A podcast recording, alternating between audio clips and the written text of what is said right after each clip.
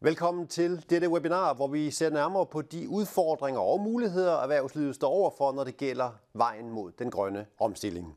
Her i studiet, der har jeg selskab af to af Jyske Banks eksperter på området. Det er strateg Jan Bylov, og det er råvareanalytiker Anders Mikke Pedersen.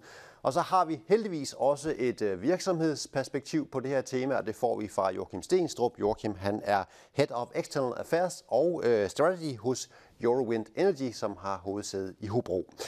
Hver vores øh, tre deltagere her i panelet, de får cirka 10 minutter til et øh, kort oplæg, og så tager vi spørgsmål til sidst eller undervejs, afhængig af, hvor stor jeres spørgelyst er derude. Fordi det her, det er jo altså jeres mulighed for at stille spørgsmål til det her tema, og til det, I hører fra vores tre eksperter her i løbet af webinaret. Det er bare at smide spørgsmål ind via chatfunktionen, så skal jeg nok stille dem videre her i studiet. Og skulle du nu ikke have mulighed for at hænge på hele, vej, hele vejen undervejs her, så bare rolig øh, optagelsen her bliver sendt til dig på en mail efterfølgende. Det var vist lige de korte indledende bemærkninger. Nu giver jeg ordet til dig, Jan Bylov. Vi skal en tur op i uh, helikopteren, ved jeg. Du vil blandt andet komme ind på det, du kalder et, et mismatch i den grønne omstilling. Værsgo, Jan. Ja, jamen tak, tak for ordet. Øh, jeg kommer til at tale om, hvad er det egentlig, vi skal tro på, øh, når vi skal prøve at forstå den grønne omstilling. Jeg vil også tale lidt, som ikke normalt bliver berørt, det er, at al energi, det er ikke en, så det har faktisk nogle rigtig store konsekvenser for den her grønne omstilling så er der en øh, populær illusion, der løber rundt øh, derude i, skal vi sige, medierne, omkring, at øh, olieprisen den står lige foran at kollaps i den grønne omstilling. Det vil jeg gerne, øh, det har jeg et par ord til.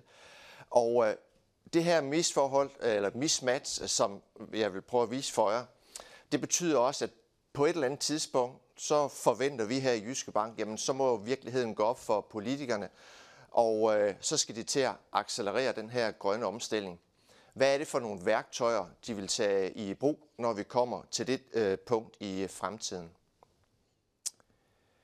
Hvad skal vi tro på? Det er rigtig, rigtig svært at finde ud af at finde hoved og hale i den her grønne omstilling. Hvem skal vi tro på?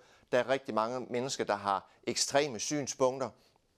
I Storbritannien findes der en organisation, der siger, øh, stop for al olieudvinding nu, stop for alle investeringer. Vi har en moralsk berettiget sag og det er selvfølgelig nok øh, rigtigt. Vi skal alle sammen passe på jorden. Øh, men det er i hvert fald et ekstremt synspunkt og har nogle øh, uoverskuelige konsekvenser, hvis det skulle ske.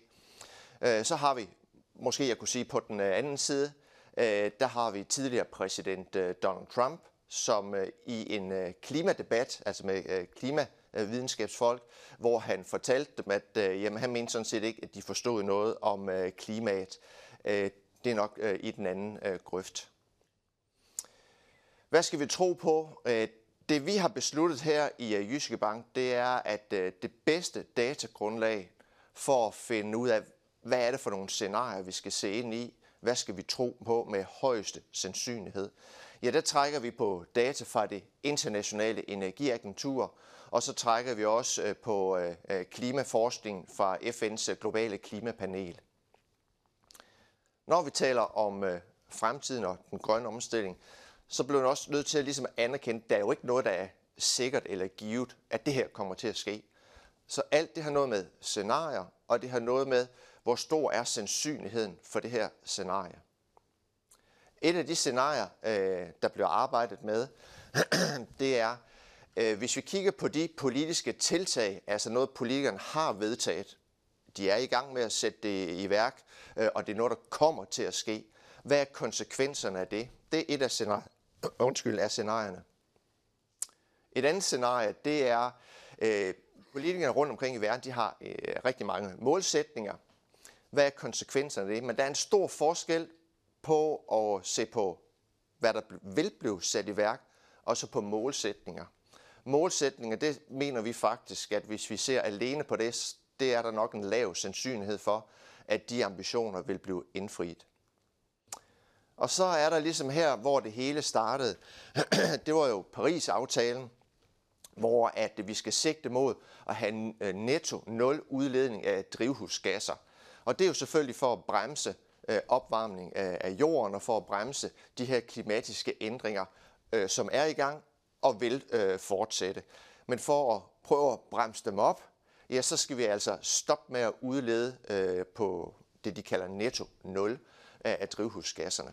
tre scenarier, øh, vi kan se på. I Jyske Bank, når vi skal både prøve at forstå det, men også når vi rådgiver vores øh, kunder, ja, ja, så er det vigtigt, at øh, i hvert fald i vores perspektiv, at vi altid tager det scenarie med den højeste sandsynlighed. Hvad er konsekvenserne af det? Og det er her, vi har lagt os fast på. Vi bliver nødt til at sige, det der er mest håndfast. Hvad er det, politikerne har øh, vedtaget, er i gang med at sætte i værk? Hvad bliver konsekvenserne af, af det? Og det sidder øh, det internationale energiagentur, det sidder de og modellerer i nogle ja, ekstremt komplekse øh, matematiske øh, formler og sidder og regner det her igen. Det er det scenarie, vi tillægger højst sandsynlighed for, at det bliver virkelighed i de år, årene fremover. Og hvis man ser på de konsekvenser, hvad betyder det så for vores efterspørgsel efter energi? Ja, et af de øh, helt store punkter, øh, det er, at efterspørgselen efter den fossile energi, altså kul, øh, olie og gas, at den bliver ved med at være meget høj, selv forbi 2035. Det var måske ikke lige det, vi forbandt, eller forbinder med en grøn øh, omstilling.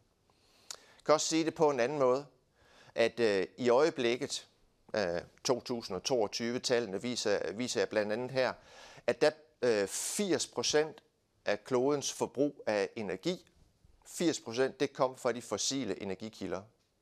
Om det er jo så en ting, det kan vi sige, det er måske nok rigtigt nok. Men hvordan ser det her så ud i 2050, når den grønne omstilling skulle være gennemført?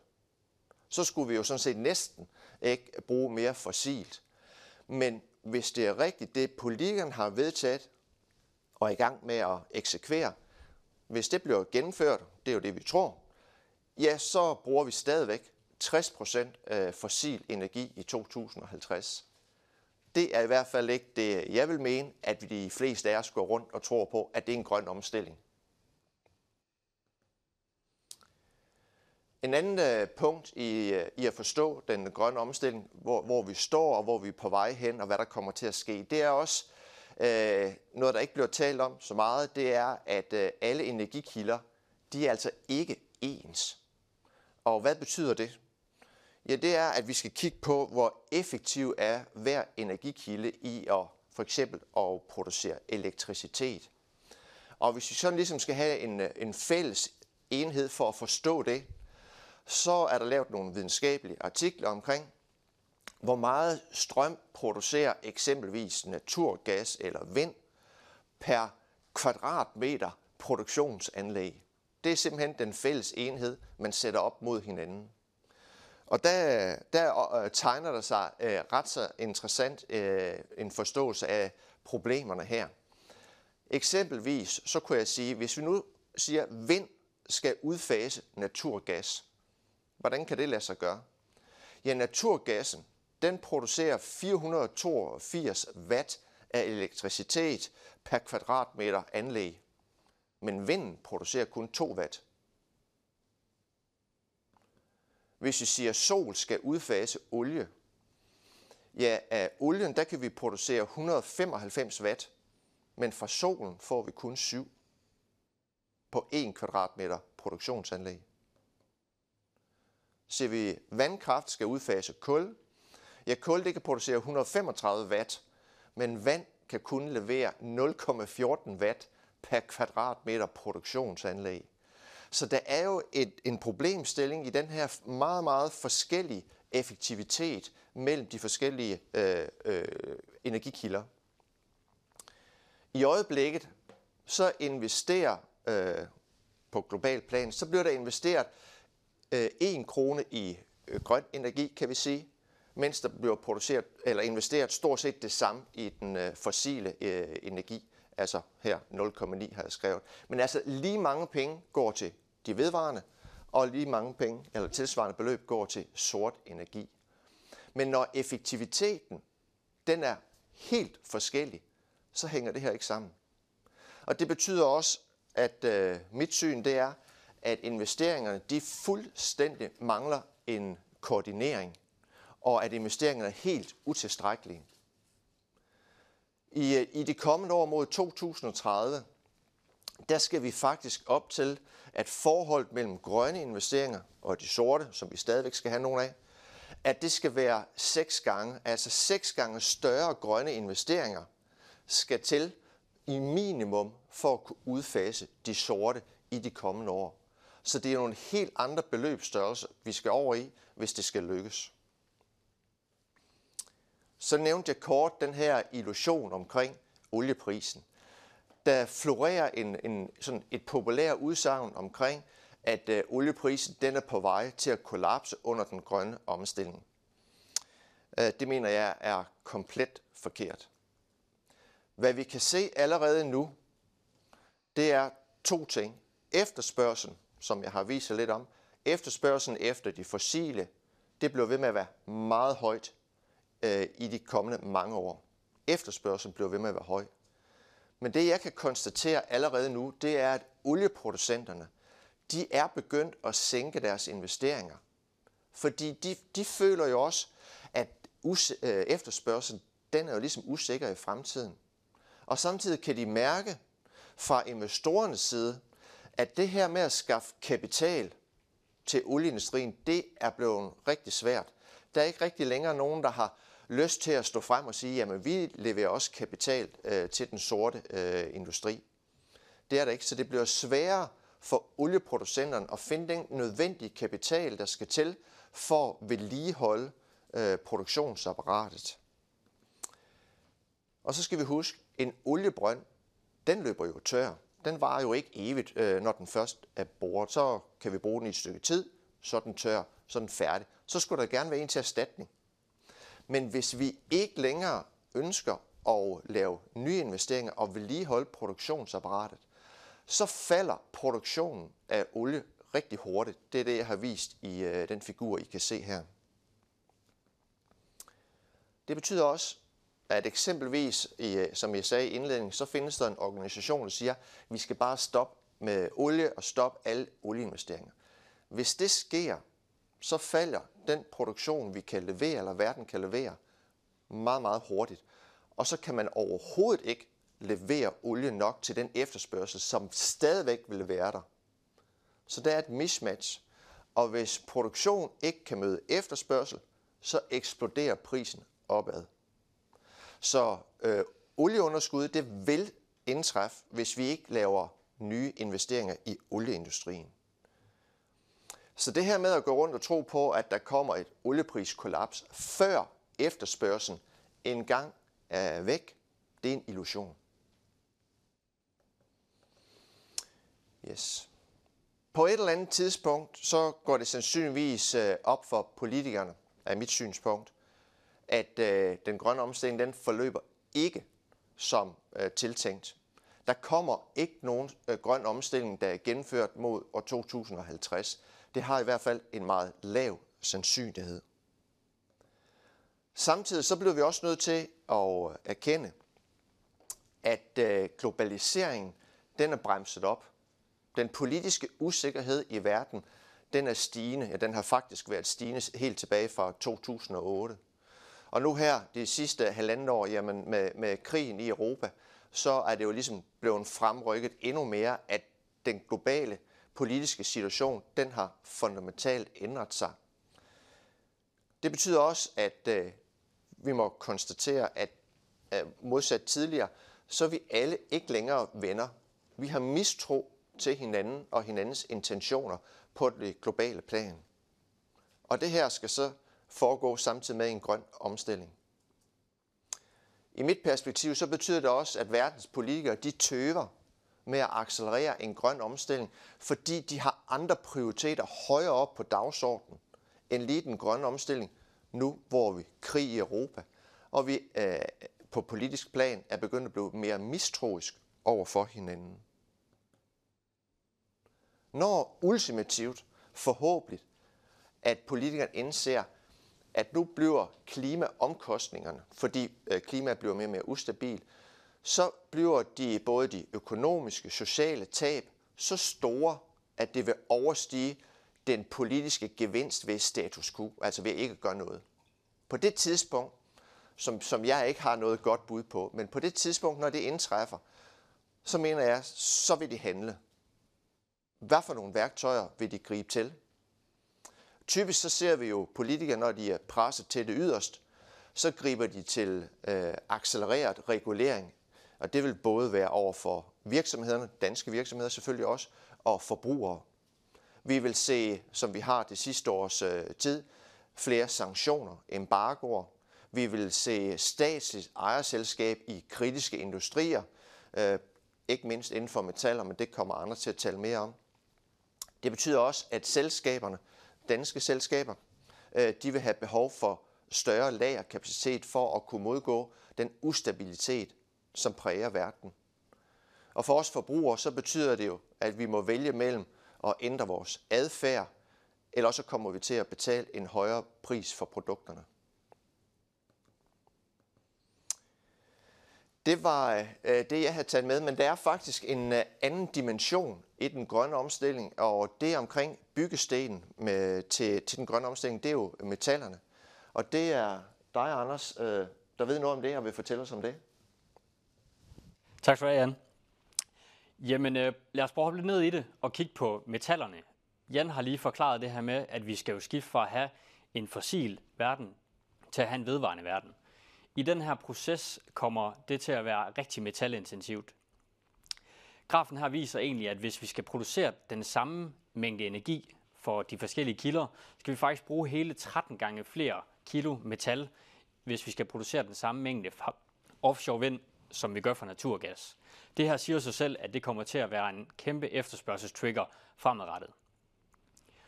Og hvis vi prøver at kigge på, hvorfor er det så egentlig en udfordring, at vi skal bruge så mange metaller? Hvis vi prøver at kigge en lille smule tilbage og så sige, jamen, hvor mange investeringer bliver der egentlig gjort i nye miner? Vi kan egentlig se her, at mineinvesteringerne faktisk toppede en lille smule ud øh, allerede i 2013, og faktisk været lidt sivende siden da. Og det vi også kan se, det er egentlig, at vi har heller ikke rigtig genvundet momentum. Så den her mangel på investeringer, eller så at sige for lave investeringer ind i nye miner, som er jo det, der skal skabe udbud fremadrettet, det mener vi simpelthen er en af de her kernerisici, som egentlig kommer til at være omkring metaller i den grønne omstilling. Og så kan man jo selvfølgelig diskutere, jamen hvorfor er det så ikke, at vi får speedet investeringerne op, og hvorfor kan vi ikke bare løse det her problem på kort sigt? Hvis man prøver at kigge lidt på den dynamik, der egentlig er, når man skal investere i miner, så er det jo sådan, at det tager rigtig lang tid at få en ny mine op at køre. Det tager i gennemsnit 10-15 år, alt efter hvad det er for en type mine. Men det, der ligger forud, det er jo en masse godkendelser, en masse juridisk, som egentlig skal være på plads, for at man får tilladelsen til først at få en mine. Når man så har fået de her tilladelser, så går man jo i gang med at bygge. Og det vi egentlig kan se, det er, at i gennemsnit, så fra du investerer en krone i dag, så går der faktisk hele 8 år minimum, før at det nye udbud egentlig bliver reflekteret og egentlig er brugbart i den grønne omstilling. Og det her lag, som jo egentlig er den her forsinkelse, som er mellem investering og output, skaber jo et kæmpe vakuum, i og med at investeringerne er for få lige nu. Og så kan man jo også vende om at sige, jamen hvis vi ved, der er for få investeringer, vi ved, at efterspørgsel bliver høj efter metaller, hvorfor er det så, at der ikke er nogen producenter, der sætter ind? Der er forskellige årsager til, hvorfor producenterne ligesom er lidt tilbageholdende med egentlig at producere mere. En af de dynamikker, som er ret væsentlig i hvert fald, nu har jeg prøvet at tage et udsnit her, det her det er en graf over kår mellem kvaliteten i Chile. Chile en stor udvinder af for eksempel kover. Det vi egentlig ser her, det er, at koncentraten, det vil sige renheden af den malm, man henter op, altså hvor meget kover er der i den malm, man henter op, den har været sivende. Og det, det egentlig betyder for producenterne, det er, at hvis du skal have den samme mængde kover ud af det, du henter op af jorden, skal du faktisk hente endnu mere kover ud. Det gør jo for producenterne, at de skal til at grave dybere, de skal grave endnu mere op. Det her det er jo associeret med højere omkostninger for producenterne. Så fra en producentvinkel, der kan man sige, jamen hvis du får højere omkostninger pålagt, men du ikke nødvendigvis får højere indtægt fra det, du sælger, jamen så æder det jo dine marginer. Og når det gør det, så nedsætter det egentlig lidt incitamentet til at hive mere ud. En problematik, som faktisk er endnu større end bare det her med at få det hævet op af jorden, det er jo også, at producenterne er tilbageholdende med at investere i nye miner, som vi lige så før. Og lige præcis den her dynamik med at få investeret i nye miner er som sagt kernen i det hele. Og hvis vi prøver at kigge lidt på, jamen, hvad er det egentlig, vi tror på, at konsekvenserne bliver af den her underinvestering, som vi ser lige pt. i metallerne? Jamen, hvis vi prøver at kigge lidt på balancen, altså forventningen til efterspørgsel og udbud på det længere sigt, så kan vi faktisk se her kover, grafen her, og faktisk også lithium. Det er samme signal. Vi ser faktisk, at der risikerer at opstå et fysisk gab mellem, hvad bliver efterspørgselen i den grønne omstilling, og hvad er egentlig det udbud, vi forventer, der kommer på markedet. Og konsekvensen af det her, jamen det ser vi ikke enten, at det faktisk kan være fysisk mangel på mineraler i nogle perioder. Og som Jan var lidt inde på, så er det jo enten en adfærdsændring, eller så er det højere priser, der skal til for at regulere markedet. Så vores dynamik er egentlig lidt kritisk på mange af de her metaller, hvor vi ser, at investeringerne er for få, efterspørgselen den skal være der, for at vi lykkes med den grønne omstilling, og det risikerer simpelthen at skabe det her fysiske gab på mange råvarer i den grønne omstilling. Hvis vi prøver at vende blikket lidt omkring byggestenene for den grønne omstilling, altså de her mineraler og metaller, så kan vi jo faktisk se, at i hvert fald på forarbejdningsdelen, der har vi en markant og en dominerende spiller, og det er Kina. Jan nævnte en lille smule med det her med, jamen vi ser jo egentlig, at grænserne bliver trukket lidt hårdere op, rent geopolitisk. Vi ser, at der kommer en multipolar verden, hvor man begynder at tvivle lidt på, jamen hvem er egentlig venner i det her spil. Og især når vi ved, at vi skal bruge de her mineraler og metaller i den grønne omstilling, så mener vi jo, at i sig selv er det her jo en geopolitisk risiko. Og det er jo ikke givet for alle mere, at der er adgang til kritiske mineraler og metaller, når der er nogen, der sidder så markant på det. Hvis vi prøver at kigge lidt mod, jamen, vi har lidt berørt mineralerne og metallerne. Nu kigger vi lidt mod de færdige produkter, altså de grønne produkter. Der kan vi jo igen se, at Kina faktisk producerer en væsentlig del af mange af de grønne produkter, som vi globalt skal bruge i den grønne omstilling. Og det her scenarie ligner jo lidt, at øh, vi har lagt lidt alle æg i en kurv, og det er jo også det, vi ser udspille sig lige nu. Man kan sige, at det handelsvenskab, som vi er jo lidt bange for, det bliver jo på en eller anden måde også lidt nødvendigt med Kina, fordi at vi jo globalt skal have de her produkter for at lykkes med den grønne omstilling. Så i sig selv er Kina en risiko, som vi monitorerer meget tæt. Hvis vi prøver lige skal vende blikket en lille smule væk fra metallerne, mineralerne og prøve at berøre nogle af de fossile energikilder, som Jan også var inde på, så kigger vi lidt på naturgas. Og øh, hvis vi skal tage en, en aktuel status på naturgas, så kan vi jo sige, at jamen, vi betragter egentlig ikke, at der er nogen risiko for, at vi ikke får fyldt naturgaslaget her til vinter. Dog må vi jo så sige, at lageret i sig selv ikke er nok til egentlig at servicere den efterspørgsel, der stadig er efter gas. Derfor så er vi jo fortsat afhængige af, at vi faktisk har en stabil import af gas, og vi er også øh, faktisk afhængige af, at vi faktisk sparer en lille smule på gassen, fordi vi får faktisk en lille smule mindre gas, end vi gjorde tidligere. Og man kan sige, hvis vi lige hurtigt skal berøre den seneste aktuelle prisdynamik, så har vi jo egentlig set, at vi har fået lidt en varsling om, at balancen egentlig er lidt mere øh, ufleksibel, end den har været tidligere. Før havde vi jo, før invasionen, havde vi jo et scenarie, hvor vi fik rigeligt og meget billigt øh, naturgas via rørledning via, fra Rusland – og nu er vi jo så gået over til faktisk at modtage en hel del LNG, som udgør den primære øh, import i EU. Og det betyder, at vi er gået lidt sådan strukturelt fra et skifte, hvor vi har fået billig gas til en lidt mere dyre form for gas, og faktisk en lidt mere øh, langtransporteret gas. Og det betyder, at det er, det er lidt mere infleksibelt, end det har været tidligere. Konklusionen som nævnt er jo, at vi, vi risikerer egentlig ikke at få fyldt lagerne her til vinter. Men når vi når til vinter, så ser vi stadig, at der er nogle risikoelementer, som er nødvendige ligesom at, at berøre, for at vi, øh, for at vi ligesom kan sige noget om, hvor vi ender på den anden side af vinteren. Og øh, for det første, så øh, kan vi jo sige vejret. Både i EU og Asien er jo helt essentielt. Bliver det rigtig koldt, så begynder vi at, at trække mere på lagerne, og det kan jo sætte sig øh, på den anden side af vinteren. Det vi også kigger på, det er jo, jamen, hvordan opfører Asiens behov for spot LNG så her over vinter, øh, sommer og vinteren faktisk. Øh, og sidst men ikke mindst, så handler det jo også en del om, hvad er der af strømgeneration fra alternative energikilder. Og øh, det er jo nogle af de dynamikker, der egentlig fundamentalt kan være med til at rykke efterspørgselen efter gas og samlet set balancen på gasmarkedet. Hvis jeg lige skal prøve at samle lidt op på nogle af de konklusioner, både Jan og jeg selv har draget her, så, øh, så tror vi jo egentlig på, at efterspørgselen efter fossil energi og i høj, høj grad mineraler og metaller, den bliver høj, og det bliver den længere end 2035.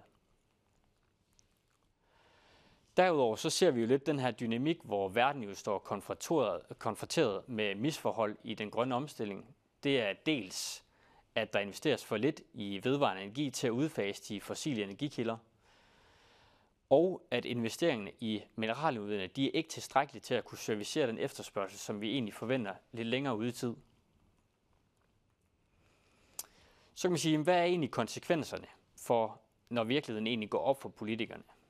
Jan han var inde og berørte en smule her, og det vi jo egentlig øh, kigger ind i, det er, at vi tror, at der kan risikere at komme et øh, regulativt pres på virksomhederne. Der kan komme et øh, statsligt ejerskab i kritiske industrier for simpelthen at få sat skub på det her. Vi ser jo allerede, at EU har prøvet at diversificere sig en lille smule væk fra, fra Kina og nogle af de andre globale, globale leverandører ved egentlig at etablere den her Critical Mineral Act, som har til formål egentlig at øge forsyningssikkerheden inden for EU. Sidst men ikke mindst, så tror vi jo også, at det her det, det skaber et større behov for lagerkapacitet for simpelthen at sikre forsyningssikkerheden frem i tid, sådan at man egentlig har den fornødne øh, Øh, både energi eller mineraler til at kunne gennemføre den grønne omstilling. Og som lidt nævnt, så taler vi om det her med multipolar verden, hvor de her geopolitiske grænser de bliver trukket hårdere op. Og vi ser jo, at risiciene her er jo, at der bliver nogle handelsbarriere mellem de forskellige lande, og en generel mistro for, hvem er det egentlig, vi kan stole på i den her omstilling. Og øh, hvis vi sådan skal vende det hele i en enkelt sætning og sige, det scenarie, som vi, Jan og jeg her i Jyske Bank, tror mest på, det er egentlig, at konsekvensen af den grønne omstilling og den mellemliggende periode her, det er, at vi med høj sandsynlighed ser ind i nogle store prissving. Vi ser ind i periodiske høje priser, og vi ser ikke mindst ind i en både ustabil, men også ukoordineret energiomstilling her til sidst. Det tror jeg egentlig var, var de konklusioner, jeg vil drage på Jens og jegs oplæg, Thomas. Tak for det, Anders. Tak for det, Jan. Og øh, som nævnt i indledningen, har I nu nogle spørgsmål, og kommentarer til det, I har hørt fra øh, Jyske Banks øh, to eksperter på det område, øh, så er det bare fyr løs. Der er allerede nogen, der har gjort det, vi samler op lige om lidt, fordi øh, her nu, der skal vi lige øh, en tur ud af analytikerverdenen og ud i, i virkeligheden sammen med dig, Joachim. Du kommer som nævnt fra Eurowind Energy, og udover at høre lidt om, hvad I er for en størrelse, så vil du også komme lidt ind på de muligheder og risici, du ser for virksomheder, når vi taler sådan teknologier inden for, øh, for den grønne omstilling. Så, så værsgo til dig, Joachim. Tak, og tak for invitationen. Ja, altså jeg har ikke taget øh, slides med, og jeg havde egentlig heller ikke tænkt mig at sige ret meget om, hvem Eurowind øh, Energy var, men, men så tænker jeg, nu, min naturlige arrogance skulle jeg måske lægge lidt til side og trods alt forklare, at vi er en butik i Hobro, øh, hvor, og er også i 16 markeder. Vi er i USA, og så er vi i 15 markeder rundt omkring i, øh, i Europa, hvor vi også har kontorer. Øh, vi udvikler, bygger og driver øh, vind- og solparker, og så har vi faktisk også slået os nu på, på PTX og biogas. Og PTX i den her sammenhæng, det er både hydrogen, men det kan også være varmt vand, øh, det kan være andre former for energi. Øh, og så har vi faktisk også nogle forskellige projekter inden for lager, øh, hvad enten det er batteri, eller det kan være noget øh, pumped hydro, som, hvor man pumper noget vand op af, af, af en skrant, og så lægger det op i en dam, og så kan man tage frigive det igen, når, når strømprisen er den rigtige til at høste det. Øh, så vi er i en række teknologier, men vi kommer ud af vind oprindeligt, der er også navnet Eurowind. Og vi ser også vind øh, specielt fordi vi har øh, en stærk presence i, i Nordeuropa som, som vores naturlige sådan, afsæt. Men vi ser også mere og mere, at vi er nødt til at kombinere øh, de forskellige teknologier. Vi er også i havvind, vi har ikke nogen udviklingsaktiviteter, men vi driver dog øh, en lille havvindmøllepark. Vi har faktisk øh, verdens ældste havvindmøllepark. Vi havde tidligere den næstældste, men så pillede Ørsted den ældste ned, og nu er vi så den stolte indehaver af den ældste, og det er en lille park ud for kysten, øh, ud for Odder. Og øh, vores driftschef han er meget glad og siger, at han kan sagtens skaffe reservedele, så den kan køre 30 år mere. Øh, men ellers er vi ikke på den måde i havvind, men vi følger selvfølgelig meget med i, hvad der sker på havvindsmarkedet, og vi vil sagtens diskutere det eller tage nogle spørgsmål om det, øh, og det vil være fjollet andet, fordi på et eller andet tidspunkt, så i hvert fald i en dansk sammenhæng eller en nordeuropæisk sammenhæng, så er der en grund til at tro, at, at det bliver havvind, der dikterer, hvad strømprisen er, og ikke gas. Men der er vi slet, slet ikke endnu. Det skal jeg sige med det samme. Vi ser rigtig, rigtig mange spændende muligheder i de kommende år i den grønne omstilling for sådan nogen som os, men også for mange af de leverandører, der er. Vi ser også nogle udfordringer. Men hvis vi helt grundlæggende kigger på det, så vi og også vores kollegaer i branchen, vi er ikke begrænset af muligheder. Prøv lige, der er rigtig mange brancher, der er rigtig mange virksomheder, hvor det er begrænset, den begrænsende faktor. Det er de muligheder, de har. Vores begrænsende faktor, det er faktisk, kan vi skaffe de rigtige folk, og kan vi skaffe den kapital, der skal til. Og det er faktisk en super privilegeret situation at være i. Og det er det vores udgangspunkt. Men hvis jeg skal tage lidt videre på noget af det, Jan også snakkede om, så er vi ikke helt sikre på, at det er gået op for det politikere, og det er gået op for sådan, måske Danmark bredere, at vi er ikke de eneste i det her lille danske smørhul, som har tænkt sig at lave den her grønne omstilling. Det har man faktisk rigtig mange steder i Europa. Man har også tænkt sig at gøre det i USA og alle er nogenlunde på det samme stade. Vi er måske som danskere lidt foran, men vi er ikke meget foran. Og det betyder, at der vil blive meget, meget hård kamp om at få møllerne, få kablerne, få transformerne, få inverterne og få de folk, der kan installere. Øh, der er ingen tvivl om, at vi ser det, at det er svært at få udenlandsk arbejdskraft til Danmark, som, som er noget af det, der man kommer til at kigge på, fordi det bliver en udfordring. Og hvis jeg skulle lave en lille pointe der oven i det, så vil jeg bare sige, at alle de penge, som politikerne har bevilget til forsvaret, der er altså også nogen, der skal drive, køre de tanks, og der skal sejle de krigsskib. Og det er altid danske statsborgere. Det kan man faktisk ikke sætte danske øh, udlændinge til. Vi har opgivet det der med legesoldater for et par hundrede år siden. Så, så der bliver faktisk bare rigtig meget mangel på folk, der er dygtige. Vi ser også fremadrettet, at energi bliver lavet der, hvor det skal bruges. Igennem de sidste 70-80 år, der har vi vendet os til at flytte enorme mængder energi rundt omkring i verden. Vi flytter rigtig meget øh, olie og gas fra Mellemøsten fra, og fra Venezuela. Så flytter vi kul fra Australien eller Sibirien eller øh, Colombia til Europa, til USA. Vi flytter energi enorme mængder rundt det er faktisk sådan, at hvis man, hvis man sagde, at nu producerer vi simpelthen den der energi, hvor den skal bruges, så kunne vi fjerne 50 procent af al international skibsfart, fordi den sejler bare med energi. Så vi ser det her behov for at have energien det blive produceret det samme sted, som vi laver det. Men det er så ikke bare gjort med en vindmølle. Vi er simpelthen nødt til at få de her teknologier til at tale bedre sammen. Vi ser meget på at sætte det sammen. Vi har fundet ud af, at vind og sol i, Dans, i Danmark supplerer hinanden helt fantastisk. Hvis vi sætter 100 megawatt vind op og 100 megawatt sol op, og har 100 megawatt kabel der fra, fra parken, så har vi måske et tab på 5%, 7%. Og det tab, det er på et tidspunkt, hvor strømprisen er nede under gulvet, fordi det er, når det både blæser og solen skinner i Danmark, og der, så kan det næsten være ligegyldigt med det tab.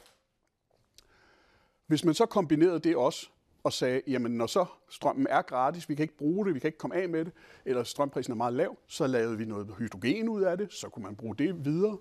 Men vi ser også, at man kunne bruge noget biogas, men vi vil helst bruge det som strøm. For hver gang vi laver strøm eller anden energi om til noget andet, en anden form for energi, så har vi et tab.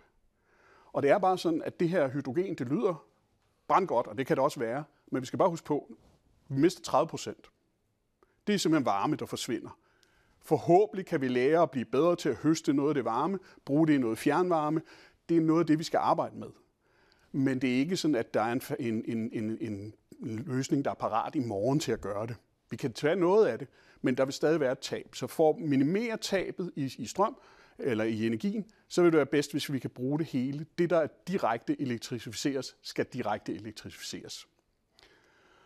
Og, og bare som eksempel, hvis man tager en, der er jo nogen, der kører hydrogenbiler eller har hydrogenlastbiler, der konverterer man noget strøm til hydrogen, der mister du cirka 30 procent.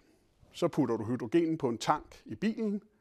Det, der så faktisk sker ude i bilen, det er, at man tager det hydrogen og putter det igennem en brændselscelle, som jo i virkeligheden bare laver det om til strøm. Og der mister du faktisk yderligere 30 procent. Så det er måske noget, der ligner en 30-40 procent af den oprindelige energi, som ender nede på hjulet, som rent faktisk driver hjulet. Resten det forsvandt bare. Det har vi ikke råd til. Vi mangler i forvejen energi, så vi må ikke svine med den grønne energi. Så det, vi kan elektrificere, skal vi elektrificere. Men der vil være ting, vi ikke kan drive med el.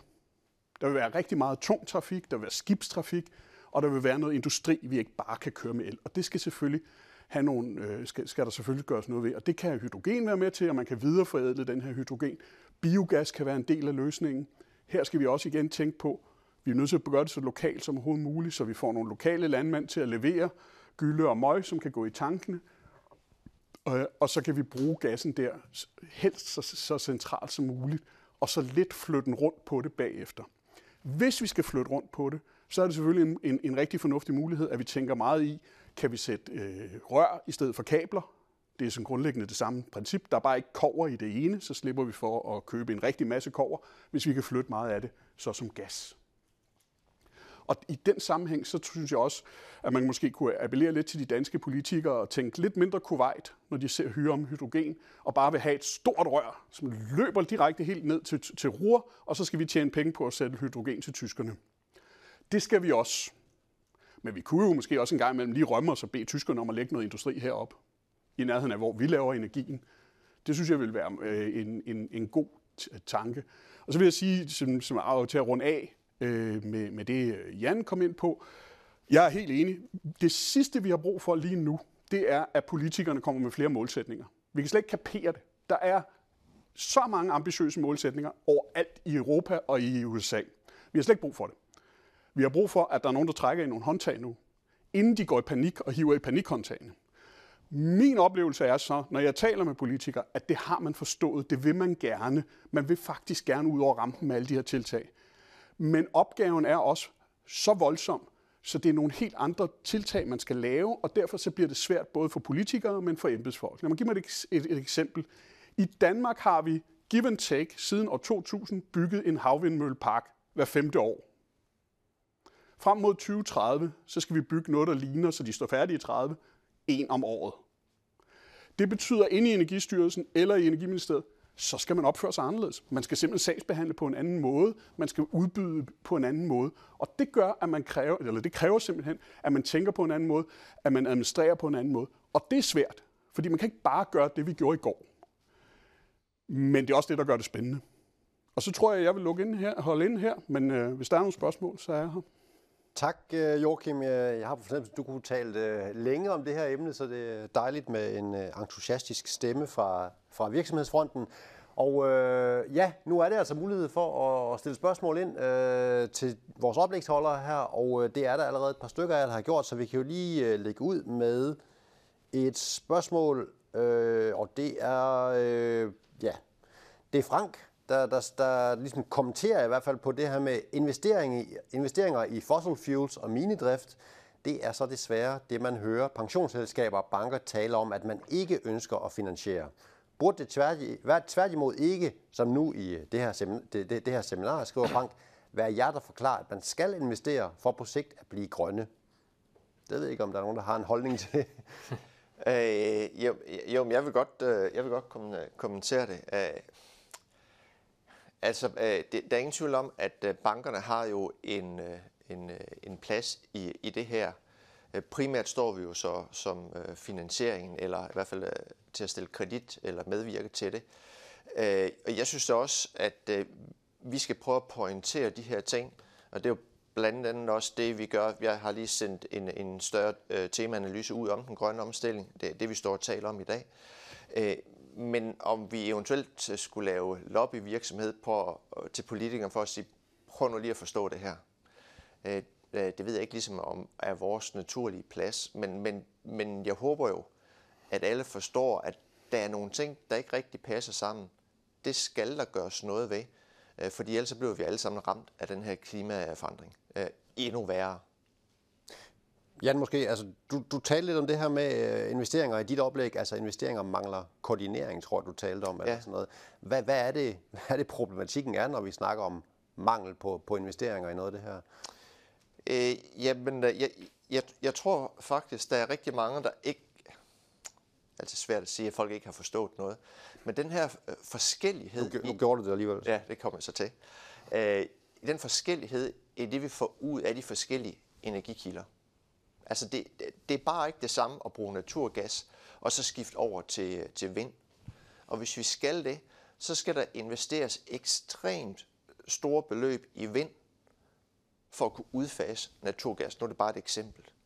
Og det tror jeg måske ikke altid, man tænker bare på, at vi skal bare stille nogle vindmøller op, og vi taler gigawatt, og så bliver det hele fint. Men det er jo en hård, fin balance mellem at stille noget op, og så kunne udfase noget andet. Når vi kigger på tallene, så peger det bare på, at der er overhovedet ikke nogen forståelse for den nødvendige koordinering. Godt. Øh, vi tager spørgsmål mere. Tak for spørgelysten derude. Øh, der er en, der spørger her, hvorfor er elprisen afhængig af gas, og hvordan kommer den til at blive afhængig af havvindmøller i stedet? Er det dig, Joachim? Ja, altså det er jo sådan, at øh, en elprisen er afhængig af den, den dyrest producerede kilowatt-time i markedet. Så hvis jeg producerer noget billig vind, og der er nogen, der producerer noget dyr øh, strøm på gas, så er det dem, der er prissættende. Og lige i øjeblikket, så bliver der produceret rigtig, rigtig meget strøm på gas i Europa. Derfor så er det gas, der langt hen ad vejen er prissættende.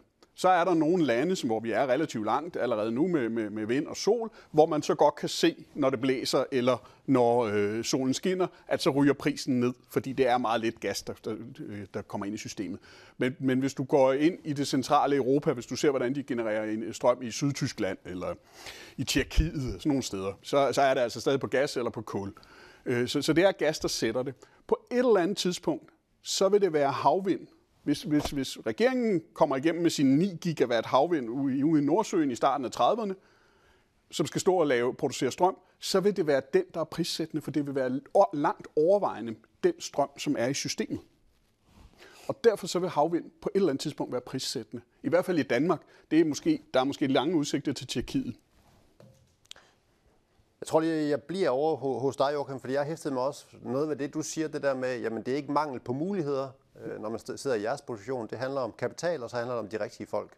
Hvis vi tager den sidste der, den her med de rigtige folk, de dygtige folk, der ved noget om det her, hvordan adresserer I den udfordring? For jeg tænker, det er en udfordring, der også gør sig gældende hos ja, underleverandører og, og mindre spillere. Jamen, den, den gør sig øh, gældende alle steder. Noget af det, vi har gjort, det er, at vi har jo løsnet meget op, eller i virkeligheden brugt det øh, som en styrke, at vi er i 16 lande. Så vi rekrutterer i 16 lande. Hvis du er god til corporate finance, det kan du godt få sidde og være på vores kontor i Postland. Det behøver du ikke at sidde på hovedkontoret og være. Så, så det, er jo, det er jo en styrkeposition, vi har, at vi kan sige, at vi kan tage de eksperter ind i 16 forskellige lande. Det er sådan, at vores kompetencecenter for sol, dem som, ud, som sidder og laver alle planerne for vores solcelleparker i hele Europa og i USA, de sidder i Portugal. Dem, der gør det for, for vindmøller og sidder og beregner, hvor, hvor mange vindmøller vi skal have i hver park og hvad det skal være for nogen, de sidder i Bukarest. Og det har sådan set ikke så meget at gøre med at øh, spare penge på timeløn. Det er et spørgsmål om, hvor har vi kunne rekruttere dygtige øh, ingeniører i, i rigelige mængder. Så, så, så det er jo sådan nogle af de øh, ting, vi kan gøre. Men det er klart, det er jo sværere, hvis man kun er repræsenteret i en, i en dansk provinsby. Det, det har jeg fuld forståelse for. Hvad, hvad tænker du egentlig nu? Øh, nu hørte du, jeg vil sige Jan, øh, måske sådan, ja, nu skal vi ikke kalde det et dommedagsscenarie, men måske øh, lige pille lidt ved folks forestilling om, hvor den her grønne omstilling er på vej hen, og hvad, hvad det er for mønstre, vi ser frem mod 2050. Hvad, hvad tænker du egentlig, når du ser øh, det scenarie, som, som Jan og Anders øh, kortlægger her? Jeg, jeg, jeg er bekymret, når jeg ser Anders scenarie, fordi det der, er ikke noget, der er ikke noget nemt at gøre ved det. Altså det er ikke sådan, en politiker kan trække et håndtag, og så, så har vi fikset, at der mangler kår. Men Jans, der er sådan lidt mere, de kan jo gøre noget ved det. De kan jo træffe nogle beslutninger. De kan jo lave nogle tiltag. Så kunne det jo være, at det blev bedre. Altså det, der, der, der er nogle muligheder. Øh, og i forhold til det her med koordinering og, og koordinerede investeringer, det er altid lidt, øh, på engelsk siger man jo messy, når, når, når, når et marked skal, skal, ligesom skal justere sig selv og finde sig selv. Så det, det, det har jeg sådan en eller anden som kapitalist, en eller anden tro på, at det skal nok udligne sig. Det, jeg er i virkeligheden mest bekymret for Anders scenarie, fordi vi kan ikke bare, altså politikerne kan ikke beslutte at åbne en kovermine. Godt. Vi øh, tager et spørgsmål mere. Tusind tak for spørgelysten derude. Hvordan ser I den cirkulære økonomi og nye forretningsmodeller kan få indflydelse på rene råvarepriser, og hvordan vil de cirkulære forretningsmodeller, altså genanvendelse af ressourcer, få indflydelse på prisindeksene, spørger Bjarne. Jeg ved ikke, om du har en kommentar til den, Anders? Jo, det, det vil jeg gerne kommentere lidt på. Øhm, jamen, vi kan jo bare tage udgangspunkt kover. Nu har vi snakket lidt om kover her. Jamen, det man jo også taler meget om inden for kover, det er jo, at vi har selvfølgelig det nye kover, som vi henter op, men vi har også det kover, som vi egentlig genbruger, altså recycling. Og der er ingen tvivl om, at recycling bliver også en dominerende faktor fremadrettet. Det er jo både på kover, men også især i høj grad på aluminium. Og det kræver en hel del infrastruktur, både med at få samlet tingene ind og få dem genanvendt. Og det er klart, at, at ligesom Joachim er inde på, du mister selvfølgelig noget effektivitet, når du skal genbruge tingene. Hvis de skal være lige så rene som først, så kræver det jo, at du ligesom får dem smeltet om, og der mister du selvfølgelig noget. Men det er helt sikkert, at de forretningsmodeller, som den cirkulære økonomi skaber over mod råvarer, betyder, at vi kan genbruge, øh, genbruge en hel del mere. Og det er jo også noget af det, som måske er med til at løse nogle af de udfordringer, som er ved, at vi har for få investeringer ind i nye miner. Godt. Øh, vi kan fortsætte med et spørgsmål fra Christian. Tak Christian. Er der ikke grund til at antage, at grønne energikilder bliver mere effektive over tid, og dermed også øh, mindre driftstunge, og dermed minimere behovet for fossilbaseret energi frem mod 2050, eller er det allerede indregnet i behovsscenarierne, spørger altså Christian. Jamen, jeg, jeg kan godt kommentere på det. Altså, der er i, øh, øh når IIA laver de her øh, kæmpe øh, modelberegninger af, hvad politikerne gør, så, så lægger man også en effektivitets- eller produktivitetsforbedring øh, ind. Øh, men, men, det er, men det er jo absolut, øh, det kan både udvikle sig bedre eller værre, at, øh, hvordan vi, hvor, hvor effektiv vi øh, bliver. Og så er der jo også det her, nu, nu nævnte du det, øh, Thomas, at det, det kan måske virke sådan lidt, lidt dommedagsagtigt. Jeg, jeg, jeg håber trods alt, at der er flere øh, der mere opfattet som det. Vi prøver at være så realistisk som muligt, når vi kigger på data. Hvordan ser det så ud? Og det har i hvert fald øh, været vores øh, øh intention. Og så skal det også være sådan, at der skal altid være optimisme, og det er der hos os mennesker. Og så kan vi også sige, at der er jo altid muligheden for, at der kommer et teknologisk spring. Så at vi simpelthen lige, så springer vi simpelthen frem, fordi der kommer en opfindelse, som kan løse øh, øh, rigtig mange ting. Og der er jo også blevet øh, spurgt ind på, øh, øh, nu har der været et delvis genbrud inden for øh, fusionsenergi, altså det her med, eller kernekraften, hvor man, hvor man øh, ligesom, øh, kernerne svælger sammen, i stedet for det, vi bruger i dag med, med fission. Øh, men, men, men det er stadigvæk på det eksperimentelle øh, plan. Det er ikke kommercielt øh, holdbart øh, endnu. Men igen, der er altid grund til håb derude, der kan komme øh, øh spring frem og det vil der sikkert også komme. Men hvornår og hvordan vi skal, vi skal rådgive efter det og sige, nu er det sandsynligt, det, øh, det kan vi ikke gøre. Og beklager dommedagsagtigt, det var måske også lige lidt for bombastisk, Jan, men øh, måske er lige pille lidt ved folks verdenssyn i hvert fald på det her. Du var inde på det lige, lad os lige prøve at tage den, som du siger, der er en, der spørger lidt ind til det her med, med, med kernefusion, øh, som man er ved at udvikle i USA. Øh, hvornår forventer I, det bliver brugt? så øh, siger Lars, at tre anlæg, det vil kunne forsyne hele Danmark med uendeligt el. Ja, øh, det, det, det, er, det er sådan set helt rigtigt. Udfordringen er stadigvæk, at det var et, øh, jeg tror det var tilbage i december, der kom et genbrud øh, over i USA, hvor det lykkes at få mere energi ud, end det der var nødvendigt at putte ind. Det er jo så ligesom sådan set det, vi siger, det er jo så uendelig energi.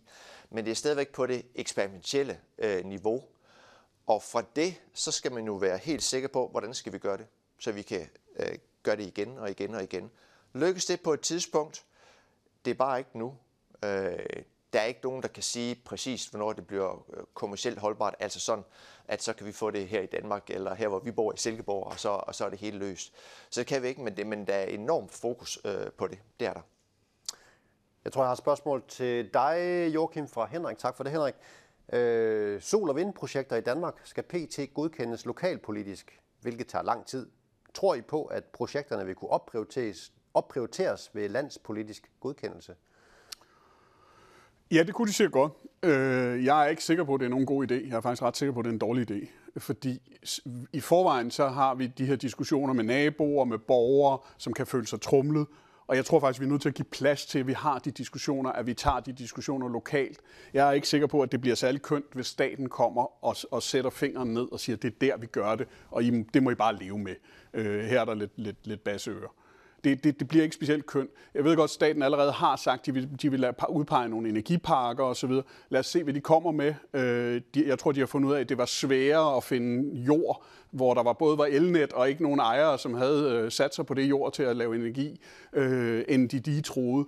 Men, men, men, men jeg ser det faktisk som et det, det, lyder, det, det lyder besnærende, det her med, at staten gør det for os, og så bum, så kan vi køre. Men, men jeg, jeg tror bare, at vi det, på lang sigt, så, så bliver vi virkelig, virkelig uvenner med de lokale områder, hvor vi sætter det op i, og det tror jeg ikke er nogen god idé.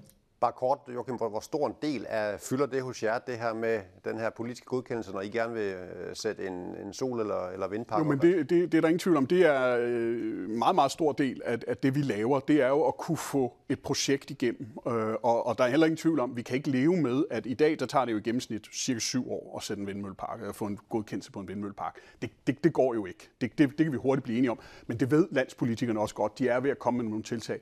Men det betyder jo ikke, at vi skal slå med hammeren. Godt, tak for øh, det svar. Vi springer i det igen. Øh, Michael, der stiller øh, et spørgsmål omkring HVO-diesel. Det skal jeg så indrømme, det er jeg ikke helt stiv i, hvad det er. Men hvad ser I af mulighed for, at HVO-diesel bliver en større og større spiller som alternativ til fossil diesel? Kan man ikke forestille sig, at det giver et cap i forhold til prisen på olie, ligesom skiferolie? Det gør også, at vi ikke skal omstille hele vores bilpark, da flere af biludbyderne allerede i dag kan benytte HVO-diesel, som jeg ikke lige ved, hvad jeg dækker over, men det er der måske nogen af jer, der ikke ved.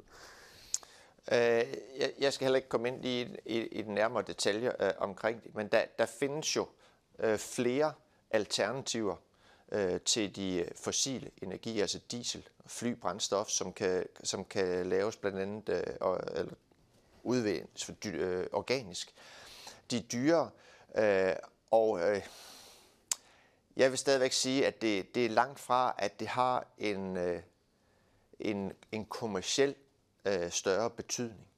Men det er den retning, man bliver nødt til at gå i. Øh, eksempelvis også for, hvis vi skal på, på ferie øh, nede på Mallorca, øh, at øh, jamen, øh, altså, der skal jo ske et eller andet, fordi det, det brænder jo rigtig meget fossil energi af. Så det er nogle andre øh, typer af brændstoffer, der skal udvikles fremover og hvor det helt øh, sådan specifikt øh, kommer til at gå hen af, det tror jeg simpelthen, det er for tidligt i den grønne omstilling. Og det er måske lidt ligesom Joachim siger, det er markedsmekanismerne og de teknologiske udviklinger, som skal ligesom afgøre, hvem kommer til at vinde øh, det løb. Tak for det svar, Jan. Jeg øh, orienterer mig lidt ned i øh, chat-funktionen her for at se, om øh, der skulle tjekke nogle spørgsmål ind til vores øh, paneldeltagere her. Øh, det ser... jeg, jeg, har, jeg har faktisk uh, noget, jeg, jeg blev inspireret af, af Joachim. Du nævnte der under din introduktion af, af Eurovent det her med, at I har udviklet jeres portefølje af de ting, I arbejder med, bare, ikke bare fra, øh, fra vind, men også til, til mange andre. Øh, kan du fortælle noget om, ligesom, hvad har været jeres bevæggrund for det, eller er det bare sådan en almindelig forretningsudvikling, at I vil Altså, der, der, der, der er en temmelig meget forretning i det. Øh, en del af det er simpelthen, at vi forædler vores produkt. Vores grundlæggende produkt er jo strøm. Vi leverer strøm til noget, der ligner en 700.000 husstande i Europa i dag. Det kan vi forædle, og det giver også nogle, en, en rent kommercielt, når elprisen den er meget lav på grund af vejret, hvis vi så kan bruge det el til noget andet end bare stopvindmøllen, eller føde det ind i elnettet til ingen penge nærmest. Hvis vi så kan sige, jamen så laver vi øh, hydrogen øh, ja. til det. Men det er også fordi, vi ser de her ting supplere hinanden super godt, og, vi, og, og det er blevet nemmere at få de her ting rent teknologisk til, til at tale sammen. Så, så, så der, er, der er en høj grad af, af kommersiel i det, og så er det også, det er også et konkurrenceparameter med vores, øh, med vores kollegaer. Vi har jo fundet ud af, at, at der er mange, der, der er blevet i vind, der er mange, der er skiftet over, og der er også kommet nye, rene solspillere, men vi har faktisk fundet en, en, en allé for os selv, hvor vi kan tilbyde både sol og vind på samme position. Det betyder, at jordejerne typisk også vil få mere ud af at have os som dem, de arbejder sammen med. Der var også den her nu, Anders og jeg har jo talt en del med det her øh, forsyningssikkerhed og det geopolitisk, hvor det er ikke så venligt mere. Øh, er det noget, I jeres øh, forretning øh, debatterer, og ligesom, hvordan gør I for at øh, beskytte jeres øh, forretningsområde med den her forsyningsusikkerhed der? Altså det, det er vi meget, meget klar over. Det er jo også noget, når, det kan vi jo godt sige, uden at gå i detaljer, at når døren er lukket, så får man jo også at vide, at af de danske politikere, at, at de behøver ikke købe alting i et bestemt land helt ude østpå. Øh, men vi er også bare nødt til at sige, at nu har vi brugt 25-30 år på at flytte al vores industriproduktion til Kina. Det, der, der er ikke nogen nem løsning. Det er ikke sådan, at vi i morgen kan få en masse andre ting øh, og bare lige kan få det. Men, men det er klart, at vi mærker da godt, der er en bevægelse hjemad, og der er også nogle ting, hvor vi kigger og tænker, jamen er der ikke en europæisk leverandør, hvor vi bare øh, måske for 10 år siden ville have kigget. Vi skal bare have det billigt, og det må, det må godt være fra Kina. Der, der, der, der tænker man på en anden måde, øh, og man er måske også villig til en gang imellem at sige, jamen vi skal betale lidt mere, til gengæld så kan vi så hjælpe noget europæisk industri i gang. Det, det ved jeg, at sådan nogen som Ørsted også har gjort i nogle lande, hvor de er. Øh, så, så, så det er jo noget, man, man er meget bevidst om, fordi man er, man er godt klar over, hvor sårbar man er, hvis man er, er afhængig af Kina. Øh, sådan, nogle, sådan noget som solceller, de, de laver øh, mere end 90 procent. Øh, din graf er faktisk lidt misvisende, fordi den var, jeg tror, det var op til 75 procent. De sidste 15 procent, det bliver lavet på kinesiske fabrikker i Vietnam. Øh, så, så, ja. så det er sådan noget 90-92 procent.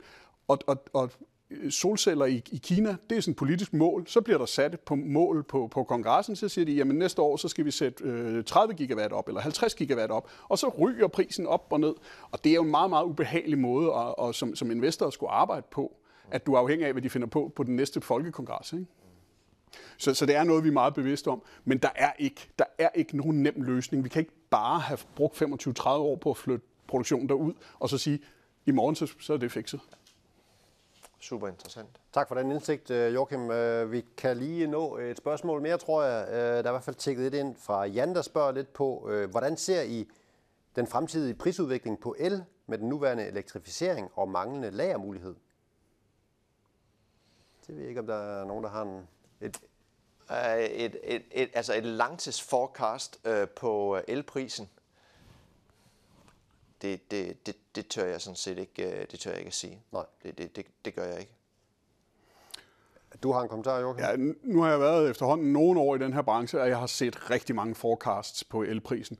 Og enhver, der viser dig en forecast, der går mere end fire år ud, det er altså fjolleri. Det er bare nødt til at sige. Det, det, jeg har aldrig set noget, hvor jeg rigtig ville. og jeg, I får i hvert fald ikke mig til at lægge pensionen på, på baggrund af, hvad, hvad, hvad der er. Øh, de næste 3-4 år kan vi have et godt bud samlet set, så vil elprisen falde. Det tror jeg, der er sådan en almindelig enighed om. Jo mere vi elektrificerer, og jo mere vi kan producere, så vil den falde. Men hvordan det lige kommer til at gå, og hvad elprisen er i 2037, hvis der er nogen, der siger, de ved det, så, øhm, så, så vær skeptisk, vil jeg sige. Jeg tror, vi lukker på den, øh, på, på, på den note der, Joachim. Vær skeptisk, når det gælder langsigtede øh, scenarier i forhold til elprisen. Tusind tak til Jan, øh, Anders og Joachim for jeres øh, bidrag og indsigter omkring det her emne. Vi håber, I blev meget klogere på temaet, og øh, have så i øvrigt en fortsat god dag.